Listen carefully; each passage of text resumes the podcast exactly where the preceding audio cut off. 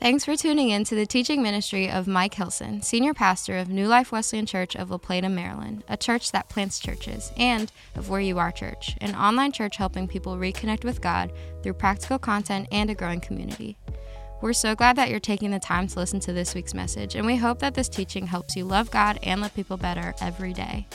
If you enjoy what you hear today, consider sharing it with someone else. Now, enjoy today's teaching.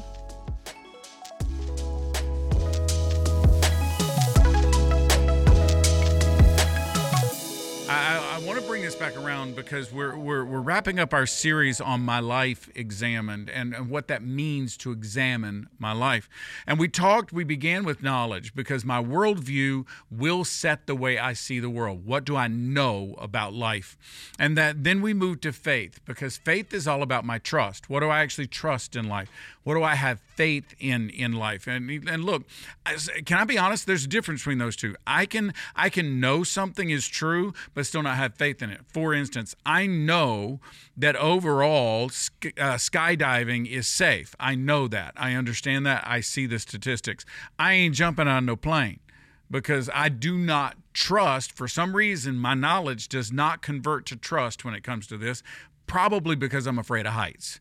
And so it's just my knowledge does not convert to trust. But in Christ, in our spiritual life, we need our worldview, our knowledge to convert to a trust. I trust, I have faith in to the point that I can trust this. So my my knowledge, my worldview leads to my faith, my what I trust, which leads to my character, which is all about my desire.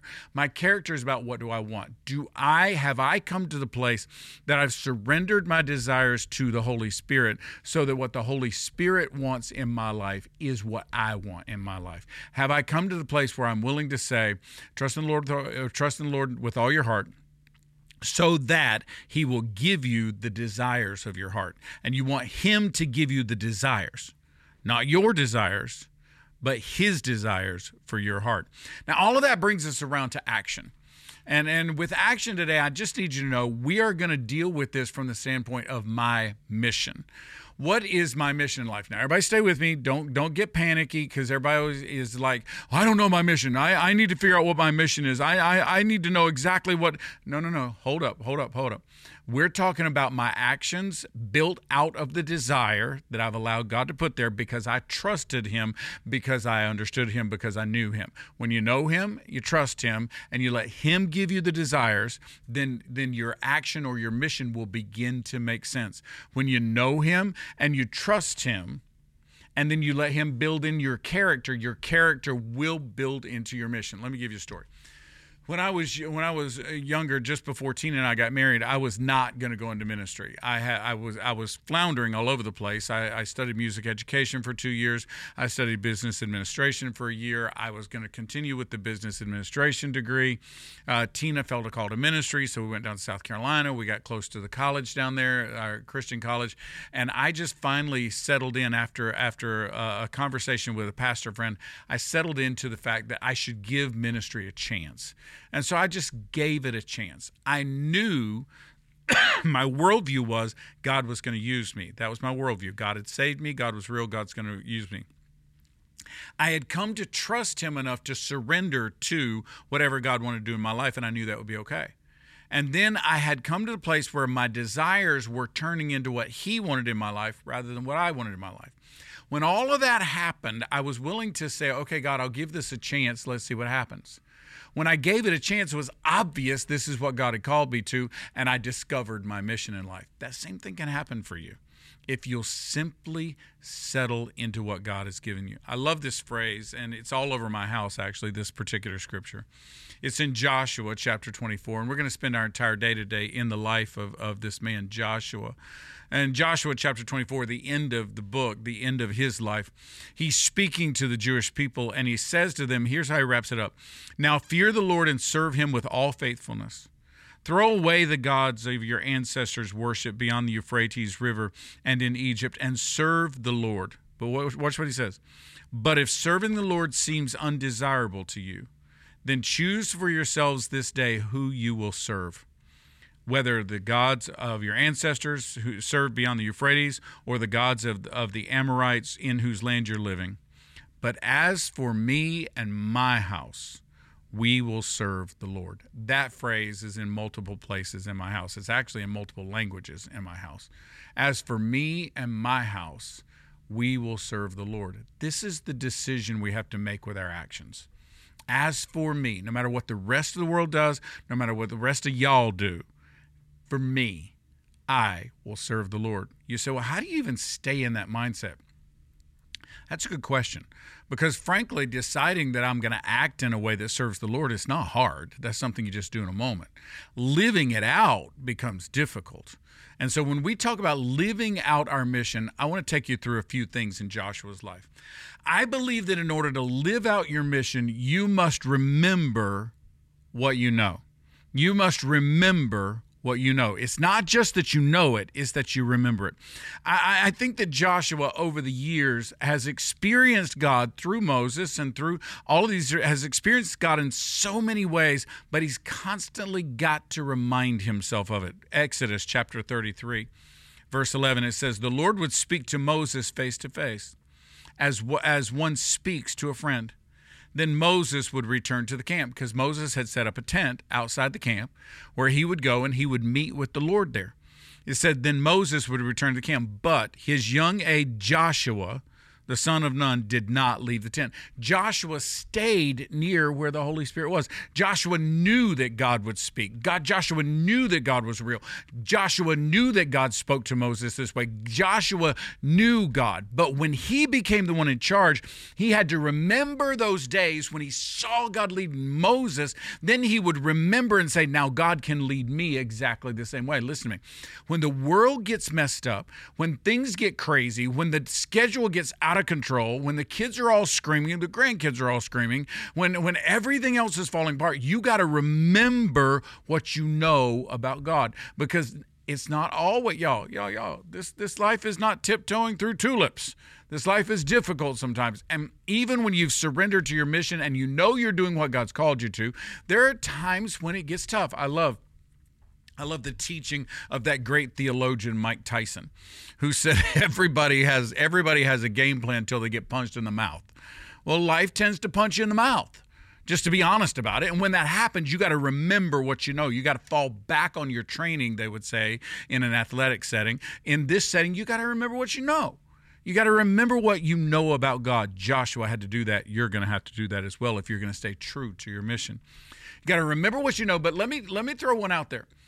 You've also got to test what you believe. You need to put your belief system, you need to put your theology, you need to put your, your ideas, you need to put your, your faith to the test from time to time. Look at this. This is in Exodus chapter chapter 17, starting verse 8. It says the Amalekites came and attacked the Israelites at Rephidim. Now they're they're traveling, they're journeying through the desert at this point. Moses said to Joshua, Choose some of our men and go out to fight the Amalekites. Tomorrow I will stand on the top of the hill with the staff of God in my hands. So Joshua fought the Amalekites as Moses had ordered. And Moses, Aaron, and Hur went up to the top of the hill. As long as Moses held up his hands, the Israelites were winning. But whenever he lowered his hands, the Amalekites were winning.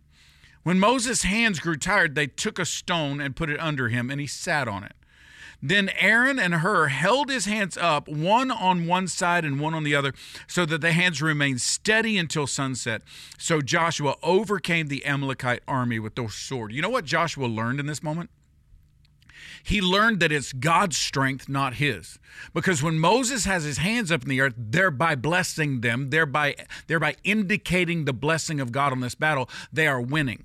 When Moses puts his hands down, thereby indicating that the blessing of God has left, they start to lose. So Joshua says, I have skill, I can lead an army, I can lead a battle, but in the end, I have to test this out and know that it's not my skill or my idea or my intelligence or my awesomeness it's God's awesomeness that's making this happen. He tested what he believed and he knew. Listen, you, you can test this all you want. The truth is that, that if you try to work outside of what God's called you to, you're going to have less success than you will if you work inside of what God's called you to. Why? Because when you're moving with the will of God, you're moving in the current of what God wants to happen in the world. And the truth is, we need to stop. I, I